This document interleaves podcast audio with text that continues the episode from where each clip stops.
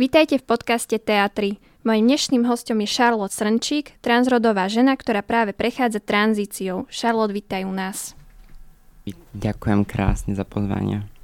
A budeme sa baviť vlastne o viacerých témach a hneď o, prvá otázka, ktorú by som začala, že či ideš na Pride, ako sme sa bavili, tak asi áno. A aký máš vlastne názor na tieto pochody? Áno, idem na Pride. Vlastne minuloročný Pride v roku 2021 bol môj prvý Pride, pretože dovtedy som nemala ako keby, nie že potrebu tam ísť, ale necítila som taký ten drive, že tam idem. Uh-huh. A tým, že vlastne v roku 2020, čo bol rok predtým, som mala môj coming out, tak som to ešte necítila asi, že chcem ísť do ulic. Potrebovala som to v sebe nejako strebať. Uh-huh. A keď som tam bola, tak to bolo pre mňa veľmi emotívne, že som si vlastne uvedomila, že musím pochodovať ulicami za práva, ktoré by sme mali mať všetci. Uh-huh. A tento rok sa tiež chystám a na to sa teším ešte viac. Super, rozumiem. A lebo vlastne väčšina ľudí aj z takej tej queer komunity alebo LGBTQ, tak o, nejak neuznávajú niektorí prajdy, alebo sa hambia, že nechcú tam že myslí si, že čo môže byť tým dôvodom? Oh, asi nenávisť niektorých ľudí, pretože ono, väčšinou čo sa hovorí o Pradoch je to to, že to je zvrátené a že ľudia sa tam zbytočne obliekajú do nejakých vyzývavých vecí a že to malé deti a že to na nich nepôsobí dobre. Ale ja si stojím za tým, že ak nie niečo aspoň trošku kontroverzné a kor na Slovensku, uh-huh. tak sa o tom nebude rozprávať. A preto nie, možno niektorí ľudia sa takto aj obliekajú a prezentujú, aby sa o tom začalo viac rozprávať. Aby sme ukázali aj, že my sme v rámci tejto spoločnosti a my sa nevy, vlastne nevyčlenujeme do tej uh-huh. komunity, ale že nás tam vyčlenila spoločnosť. Uh-huh. A Treba si hlavne uvedomiť, že veľa transrodových ľudí a veľa členov LGBT plus komunity možno nemajú v sebe takú vnútornú silu, ako možno mám ja. Uh-huh. Pretože nemajú možno nejaké rodinné zázemie, zažili veľa zlého a nemusí to týkať iba vlastne tej časti ich LGBT života, ale koľko životných problémov proste máme. A nečudujem sa im, ale snáď sa dostaneme raz do takého bodu, že sa nebudeme bať ísť vôbec na ulicu a nebudeme sa hambiť za to, kým sme. Uh-huh. A že, ty si vlastne povedala, že, že tí ľudia možno nemajú takú tú vnútornú silu ako Áno. ty. O, dodalo ti vlastne tú silu len rodina, alebo si to musela aj ty nejako v sebe nájsť, alebo čo ti pomohlo, že áno, idem s tým von a, a cítim sa dobre? No, to je téma, o ktorej hovorím veľmi často a, a vlastne preto som možno vnútorne silná takým spôsobom, akým som, pretože som zažila dosť veľa zlého a práve, že tie zlé skúsenosti ma dosť posilnili a posunuli a stále vravím, že v živote nás posúvajú len tie negatívne skúsenosti. A Fú, od malička som si počúvala rôzne veci, ako napríklad keď som mala 6 rokov, som prvýkrát počula slovíčko gay na moju osobu, čo som absolútne netušila, čo je. Uh-huh. A bola to prvá facka pre mňa a hlavne pre moju mamku, ktorá musela vysvetľovať malému dieťaťu niečo také. A veľmi veľa skúseností mám so šikanou, ak môžem takto trošku premostiť. Kľudne, môžeme povedať, že nejaké tvoje tie negatívne skúsenosti, no, alebo škola v áno, živote. A škola, hlavne základná škola, bolo miesto pre mňa, kde Fú, naučila som sa toho najviac, určite som sa toho naučila najviac a obdobie hlavne od mojich 10 rokov do mojich 14 rokov bolo celkom formujúce Uh, hlavne vec, ktorá mi teraz napadá, keď som mala asi 13 rokov, mám pocit, tak uh, chlapci z okolia z Piskenovej si, kde som vlastne bývala, čo je moje rodné mesto, si vytvorili skupinu na Facebooku, kde si posielali moje fotky z Instagramu, písali uh-huh. si tam, ako ma treba zabiť, ako ma treba obesiť na mojich dlhých vlasoch a takto a jeden večer ma tam pridali s tým, že tam jeden napísal, že no a prečítaj to teraz. Uh-huh. A čo uh, si myslíš, že vedie vlastne ľudí takejto úplne zbytočnej nenávisti, že ty si sa vtedy na nich pozerala, asi si určite prežívala hnev, ale možno si, si aj pomyslela to, Práve, že oni sú... že ani som neprežívala nejaký hnev, uh-huh. pretože ja som si v veľmi skorom veku uvedomovala, že to väčšinou vychádza z výchovy toho dieťaťa. A tým, že ma rodičia od mala učili, aby som bola tolerantná voči ostatným, aby som ich rešpektovala. Hlavne chcem asi vyzvinúť to slovičko rešpekt, lebo mm. rešpekt a tolerancia sú dve veci. Tolerovať môžeme ho týča, ale naozaj toho človeka príjmeme tak až to je rešpekt. No a ešte ako chcem to dokončiť. Vlastne pridali ma tam, ja som si to prečítala a ja som išla s rodičmi do x a povedala som, že to chcem riešiť s psychologičkou. Uh-huh. Pretože mne psychologička nebola už vtedy nejako cudzia, pretože ja som naštevovala psychologičku, keď sa mi v 11 rokoch stalo to, že ma chytil pedofil. Uh-huh. V Zuške na školskej pôde, pretože tam nebol žiadny strážnik. A ak môžem povedať o tejto skúsenosti, je to jedna hlavne skúsenosť, ktorá ma hlavne vyformovala do osoby asi, ktorej som teraz. Akože ak sa nebojíš o tom rozprávať? Uh, hovorila som o tom viackrát, čiže ja som s tým úplne v pohode a uh, bolo to tak, že mama, vlastne mamka išla odprávať do Zušky na pol cestu, ja som potom povedala, že idem sama, že už mám 11 rokov, už som mm-hmm. veľká. Um, tak vlastne, a videla som periférne, že za mnou ide nejaký chlap, ale nenapadlo mi, že by to mohol byť nejaký deviant a pedofil mm-hmm. a neviem, tak som si povedala, že nejaký otecko ide vlastne po dieťa. No a vošla som do Zušky a tam boli také obrovské ťažké dvere, ktoré sa pomaly zatvárali, ale ne, nezatvárali sa zase, že dve minúty, hej, čiže som nepočula to, že by sa zavreli. Mm-hmm. Prešla som prvé schody a potom tam boli ešte jedny schody, ktoré vlastne viedli na poschodí, kde som mala tanečnú a chcem ešte vlastne podotknúť, že tanečníci mali hodiny večer, väčšinou okolo tej 6. Uh-huh. okolo tej 6. cca 5. 6. No a ako som už išla na tej druhé schody, tak som vlastne cítila, že ma niekto chytil zadu za rozkrok a otočil ma. No. A tam vtedy môžem ďakovať asi všetkým, kokozne, asi neviem akým božským silám, že ten chlap mal asi sebe nejaké omamné látky a dokázala som ho odstrčiť. A on odišiel a vtedy som prvýkrát pochopila, že ak ľudia hovoria, keď sa niečo stane, utekaj, začni sa byť, stuhnete. Ja som stuhla, vyšla som pomaličky tie schody, nezačala som utekať a mi to stále nedochádzalo, lebo predsa som mala 11 rokov, že čo sa stalo. A až keď som prišla ku tej učiteľke mojej, že som sa rozplakala, som mi povedala, čo sa stalo. Teraz tam, či ona volala mojim rodičom, alebo ja som mhm. volala mojim rodičom, že sa niečo stalo, ale Mojacko ho chytil, on bol vlastne bývalý policajt.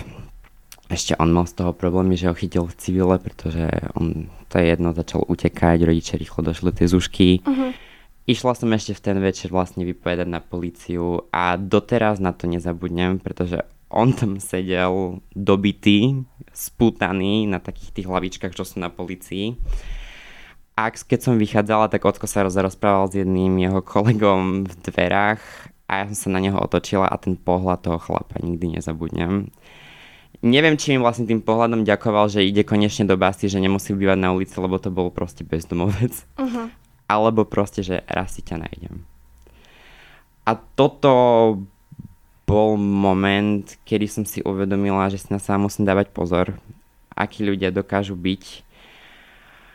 A hlavne ten chlap bol aj na jednu stranu obeď štátu, pretože nemal žiadnu liečbu. Mal ambulantnú liečbu, to bola mhm. jediná, ktorú mal, ale nebol nikde pod dohľadom. A keď je človek a už má tú diagnózu pedofilie, on si to neuvedomuje, pre neho to je prirodzené. Čiže ja som to rokmi vstrebala, nehnevám sa, na neho necítim voči nemu žiadnu nenávisť. Ale nemalo by sa to diať. Samozrejme. Nemalo by sa to diať a tým, že sa to spojilo s tým, že som možno transrodová a bol to vlastne prvý chlap, ktorý ma chytil za môj rozk. Tak sa to ťahne doteraz. Doteraz sa neviem ani nejako otvoriť chlapom pri nejakom pohľadnom styku a tak, ako to môžem rozprávať teraz. Uh-huh. Čiže stále a stále ma to ovplyvňuje, no. Uh-huh. A tá psychologička pomohla ti aj nejako aj s týmto? Určite. Určite mi pomohla, aspoň som to vedela do seba vonku. Uh-huh. A podľa mňa je veľmi dôležité riešiť aj svoje psychické zdravie a mali by sme to mať na rovnaké úrovni ako to fyzické. pretože hockedy to psychické zdravie dokáže robiť o mnoho väčšiu šarapatu v nás ako no, to, že máme zlomenú ruku. A veľmi mi pomohla. Fakt akože ďakujem mojej psychologičke za to, že som do toho nespadla a ma stále podporovala, že dáš to, dáš to. Uh-huh. A ako ťa berú, alebo počas toho vlastne, ako si už vedela, že si bola menšia, aj vlastne tie tínežerské roky, o, rodičia ťa prijali hneď alebo hneď ťa podporovali, alebo aký bol proces, a nie len rodičia, ale možno aj, vieš, blízky ľudia ako priateľ, možno aj tá vzdialenejšia rodina? No, u mňa proces moj, môjho transrodového života v úvodzovkách, ako to môžem nazvať, bol podľa mňa diametrálne odlišný od ostatných, pretože tým, že ja som od mala bola jemnejšie dieťa, citlivejšie, mm-hmm. chodila som na tanečnú, bavila som sa viac s dievčatami, hrala som sa s babíkami, aj keď síce čo je dievčenské, čo je chlapčenské, ale aby to ľudia lepšie pochopili, áno. Mm-hmm.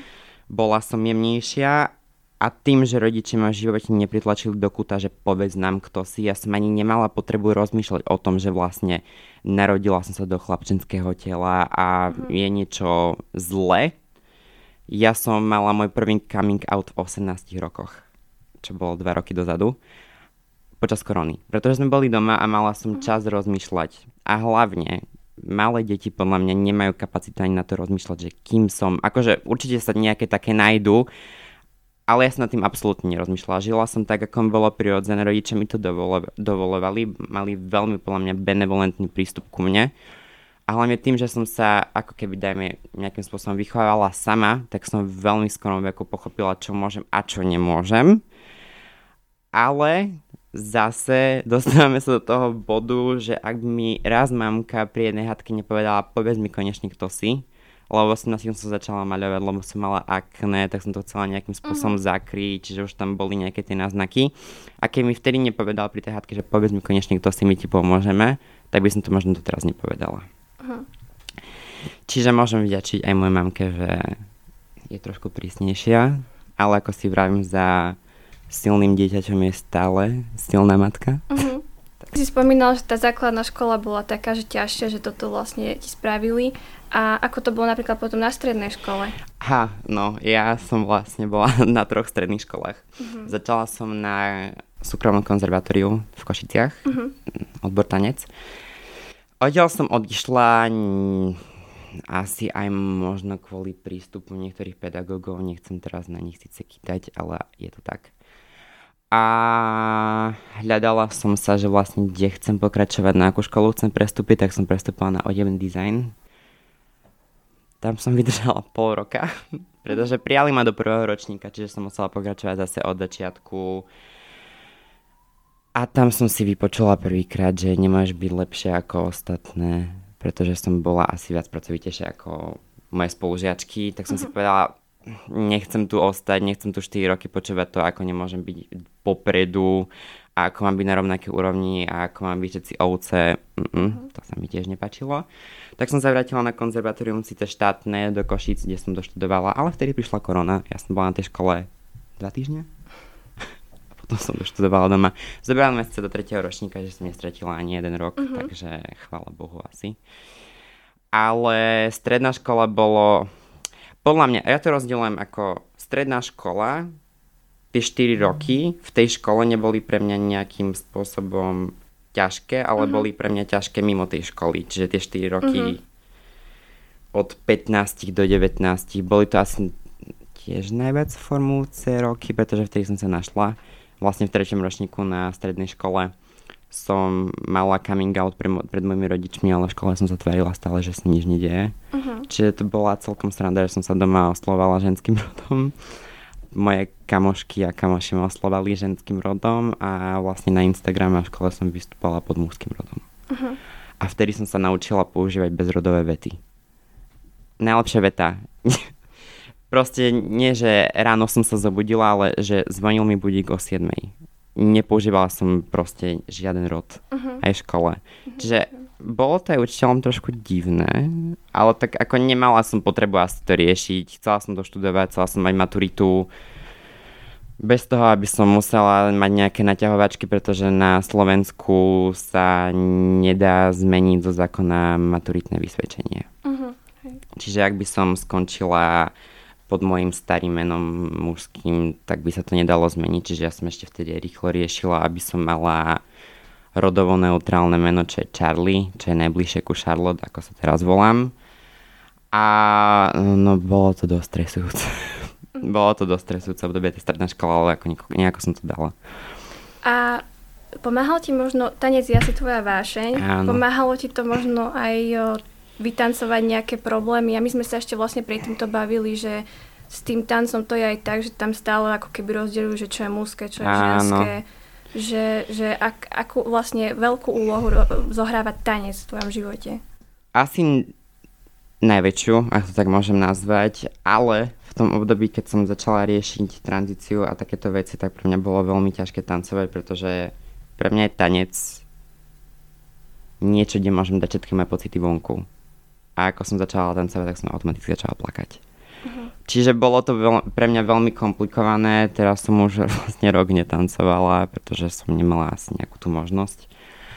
A trošku ma to mrzí. Trošku ma to mrzí, pretože by som sa mu chcela naďalej venovať, ale bolo to ťažké na začiatku tej vlastne mojej tranzície, pretože tancovať bez plaču nebolo reálne. Filtrovala som si tak mhm. možno emócie Uh-huh, uh-huh. A v jednom rozhovore bolo také, aj ty to spomínala, že rodičia najprv neboli úplne spokojní s Instagramom, Áno. že ako sa tam prezentuješ, že by to vlastne mohlo poškodiť iným ľuďom, ako si alebo v komunite.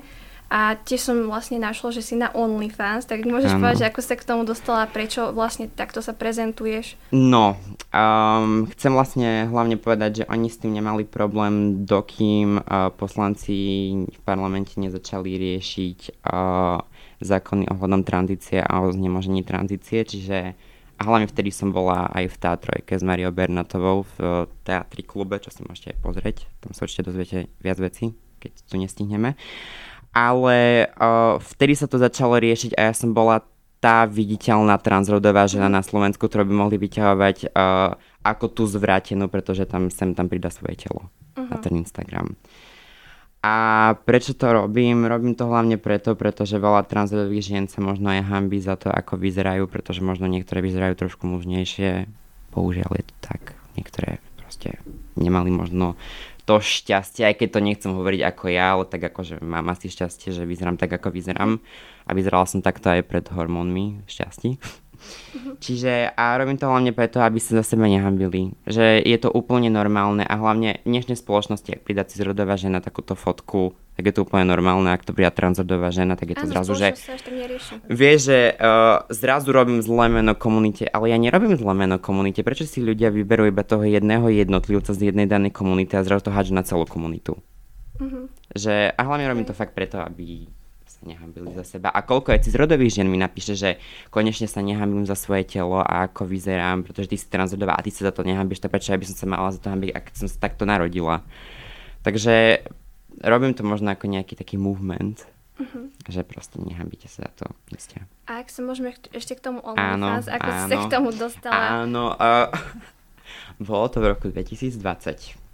A začalo to byť proste na Slovensku také, že OnlyFans. A ja som to ale v živote nebrala ako nejakú platformu, kde by som pridávala nejaký pornografický obsah, ale pridám tam väčšinou fotky, ktoré by už na Instagrame asi veľa ľudí, že neprekuslo. Uh-huh. Pretože moje telo je moje telo a ja sa nemám za čo hambiť a tým, keď to môžem pridať na OnlyFans, ani tam nejde o tie peniaze. Ani absolútne tam nejde o tie peniaze. Akože je to fajn mať ľahké peniaze z niečoho, ale nie je to pre mňa asi niečo motivujúce. Uh-huh. Keď sme pri tých sociálnych sieťach, včera si vlastne uh, dala storku, že ti ano. Instagram zablokoval proste video. Ak môžeš povedať, že čo bol no taký to pek- obsah? No to vlastne pekne obsah? premostíme, pretože veľa ľudí asi, ja neviem, či nedokáže stráviť to, kým som, alebo niečo, ale nahlasujú mi príspevky na Instagrame. Uh-huh. Extrémne veľa ľudí mi nahlasuje príspevky na Instagrame a keď, ak vám vymažu neviem koľko príspevkov, tak potom nemôžete mať streamovať, neviem, či mesiac, dva, tri, netuším. Uh-huh. Teraz som mohla streamovať 3 dní, včera mi mazali príspevok, zrazu zase nemôžem streamovať. A neviem, čo tých ľudí tak žerie, lebo dobre, to, že mi mazali niekde fotky, kde mi bolo vidno telo OK, ale že mi začali mazávať aj a nahlasovať hlavne príspevky, že z profesionálnych fotení, to som už akože absolútne nepochopila. Uh-huh.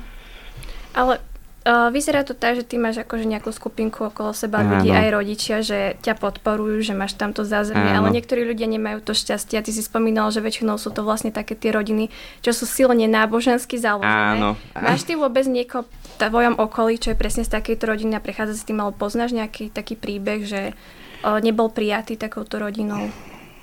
Je dosť alarmujúce, že tých ľudí je viac z takýchto rodín, ako z rodín, z ktorej som ja. Uh-huh Nepoznám asi niekoho, že osobne počula som o pár prípadoch, je mi z toho úprimne zle, pretože čo sa týka náboženstva, ak si trošku môžem zabrdnúť. Kľudne. A príde mi dosť smutné, že niektorí ľudia dávajú náboženstvo na vyššiu úroveň ako ich vlastné deti. A zrazu, keď im niekto povie, že mami, cítim sa ako žena a proste narodil, narodila sa ako chlapec, a zrazu ho nepríjmu iba preto, pretože majú nejakú ideológiu v nejakom náboženstve, tak ako mne to príde úplne, že až toto mi príde práve že zvrátené. Že tá láska k tomu dieťaťu zrazu vyprchá uh-huh. a o čom vlastne hlása náboženstvo, že miluj bližného svojho. No. Tak prečo vlastne robíme úplný opak? Teraz mi vlastne napadlo, že jeden farár na, jeden, na jednej kázni po jednej relácii, kde vlastne bola moja mamka, povedal, že moja mama podporuje tie, tieto zvrátenosti na kázni pred ostatnými ľuďmi. Uh-huh. A nie je to trošku tiež hriech, keď sme pri tom? Je to, je to smutné. Je, je, to, je to smutné, je to veľmi smutné a ako nechcem to teraz zmiešať, že vieru a církev, pretože každý má nejakú vieru.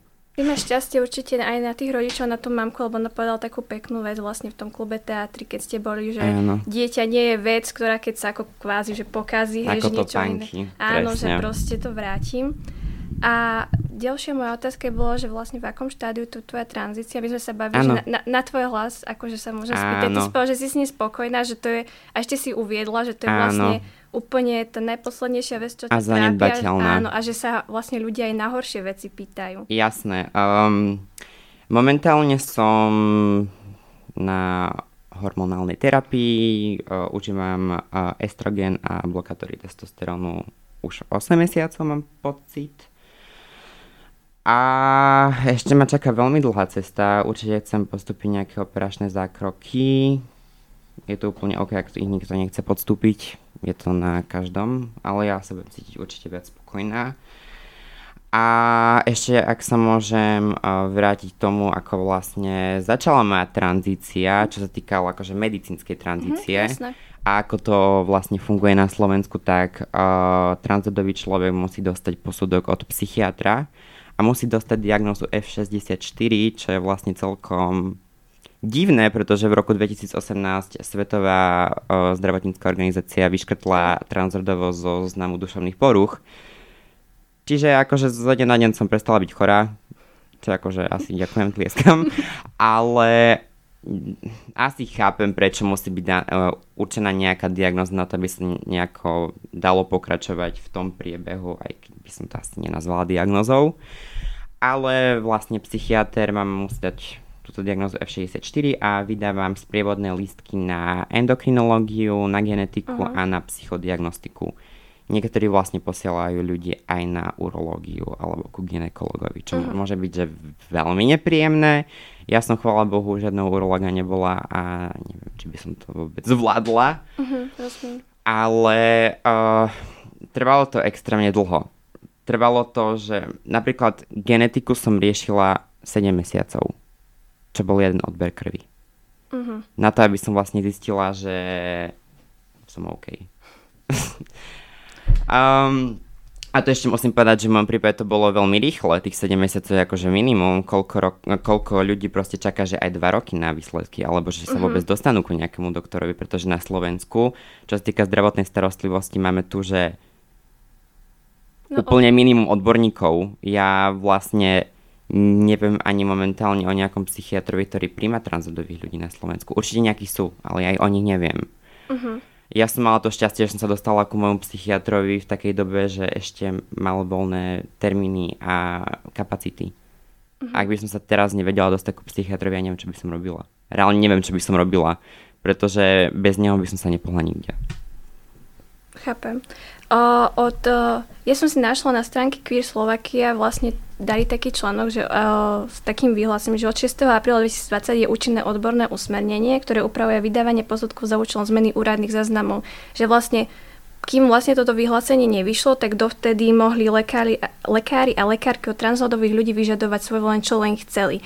A to vlastne vrátanie aj sterilizácie. Ako sa ty na to pozeráš? Je to, je to nejaký väčší krok vlastne pre vašu komunitu, alebo čo ešte všetko by sa dalo urobiť, čo ešte všetko nám chýba, aby takíto ľudia žili naozaj plnohodnotný život na Slovensku. Ja by som to možno len upravila.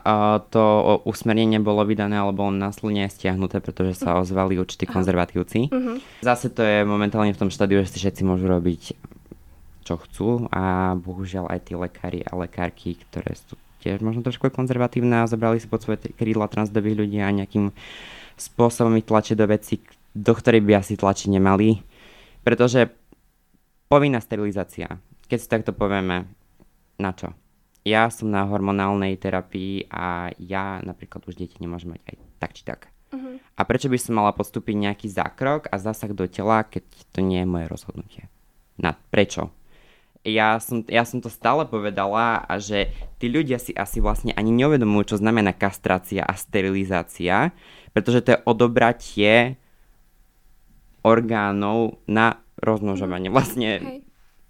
ja by som sa aj tak nerozmnožovala, pretože som žena a nie je mi prirodzené sa rozmnožovať takým spôsobom, jak si asi myslí ľudia, že sa budem rozmnožovať. Mm-hmm. Čiže prečo? Prečo, prečo by mali vlastne ľudia, ktorí ani nie sú transrodoví, rozhodovať o živote transrodového človeka? A väčšina ľudí ani o tejto problematike v úvodzovkách nevedia nič. Nevedia nič a najviac sa ozývajú. Práve, že to, že väčšinou o, o živote druhých, alebo vlastne aj o trans ľuďoch roz, vlastne rozhodujú ľudia, ktorí vôbec s tým nemajú nič spoločné. A čo by si vlastne ty odkázala takým ľuďom, kebyže máš možno, možnosť napríklad predstúpiť pred ľuďmi alebo pred poslancom, čo by si im povedala? Nikdy neviete, čo vám povedia vaše deti. Teraz možno vydáte nejaký zákon, znemožíte tranzíciu na Slovensku a príde za vami vaše dieťa o 5 rokov a povie mami, oci som transrodová. A teraz čo? Budete sa aj na to dieťa pozrieť ako na nejakého devianta spoločnosti, alebo nie, alebo zrazu to už bude OK. Mm. To je presne to, že ľudia si by si mali poznamenať pred vlastným právom najprv a až potom riešiť ostatných. A rozmýšľala si niekedy, že kvôli akože zákonom na Slovensku, alebo že znemožňuje možno nemôžete viesť ako keby taký plnohodnotný mm-hmm. život, že o, opustiť Slovensko, že možno sa presťahovať do inej krajiny? No, to... ono by to hlavne nič nevyriešilo, pretože by som bola stále občiankou Slovenskej mhm, republiky mm-hmm, a rozumiem. tranzíciu by som mohla podstupovať len na Slovensku. Musela by som žiť niekoľko rokov na to, aby som mala občianstvo inej krajiny. A v každej krajine je postup tranzície úplne iný, čiže by to vlastne vyriešilo nič. Uh-huh. A ty, Uh, teraz tak premostím tiež na takú, takú viacej horúcejšiu tému. Áno. Uh, ty si vravela, že teda si akože na mužov, áno, že tvoja orientácia je, že... Upravím, som bisexuálne ladená. Uh-huh, rozumiem. A máš teraz nejaký vzťah? Alebo máš nejaké skúsenosti, keď si vlastne vravela, že si sa aj uzatvorilo vlastne pred mužmi a tak sa bojíš tak o, intimnejšie vie svoj život? No, o tom môžem asi porozprávať, pretože som momentálne asi, že mesiac po rozchode, ak to môžem nazvať rozchod. Sice druhá strana to nazvala ako odloženie vzťahu, ale to bola iba hlúpa výhovorka na to, aby si daný človek mohol žiť tak, ako on chce. Mm-hmm. Ale uh, tým, že vlastne nikto nevie, kto bol môj bývalý priateľ, áno, bol to chlap, uh, môžem o tom rozprávať. Nechcem hádzať špinu na toho chlapca, ale on mi dal tú istotu na začiatku, že bude všetko v poriadku. On prvýkrát povedal, že ma ľúbi a neviem čo. A fakt som sa s ním cítila dobre. A do troch týždňov to vraj vyhaslo. Uh-huh. A to chcem povedať, že vlastne transrodové ženy, ako čo aspoň poznám transrodové ženy, slovičko ľúbim ťa, tým, že sme odsudované spoločnosťou väčšinou od malička, tak je, že veľmi, fakt, keď už poviem, že ľúbim ťa ja, tak to naozaj tak myslím. Čiže dosť ma to asi zranilo, doteraz asi som sa cez to nepreniesla. A bol to nejaký tvoj prvý vážnejší vzťah? Môžem alebo to tak nazvať. Uh-huh. A je to, akože je to bolestivé, ale tak akože ak chcel ísť ino, ino, iným proste životným smerom, tak nech ide, nech je šťastný, ale tak akože letos ma to zemřelo. Ja by som sa nakoniec uh, rada spýtala, uh, bude, bude to mať ako podotázku, alebo také, že dve otázky posledné, že tvoje sny, že v osobnom živote, čo by si ako človek chcela dosiahnuť a potom v tom pracovnom, kam by sa chcela uberať? V osobnom živote určite by som chcela byť šťastná a zdravá. A veľa ľudí si nevedomuje, že hlavne zdravie a šťastie je to najpodstatnejšie v živote, čo by sme mali mať a čo máme. A určite by som chcela naďalej pomáhať ľuďom, či už skrz Instagram, že ukazujem to, ako žijem a že sa všetko dá zvládnuť. Hlavne chcela by som asi aj dosť pomáhať trans komunite, lebo som si to zobrala ako pod svoje krídla. Uh-huh. A čo by som chcela dosiahnuť v pracovnom živote, bola by som veľmi rada, ak by som sa vrátila k tomu tancu, pretože to je pre mňa fakt, že srdcová záležitosť a ak by sa z toho dokázalo proste udiať to, že by to bolo moje povolanie a dokázala by som z toho zarábať, bola by som veľmi rada. Ak nie, tak by som určite chcela skončiť nejakej umeleckej sfére, pretože som umelecká duša celkom. Uh-huh. Ale hlavne, to je jedno, čo budem robiť, hlavne, že by som bola šťastná a zdravá, určite. Tak my ti určite držíme palce ďakujem na tejto krásne. ceste a veľmi pekne ďakujem za rozhovor. Takže to bola Charlotte Senčík a my sa s vami lúčime.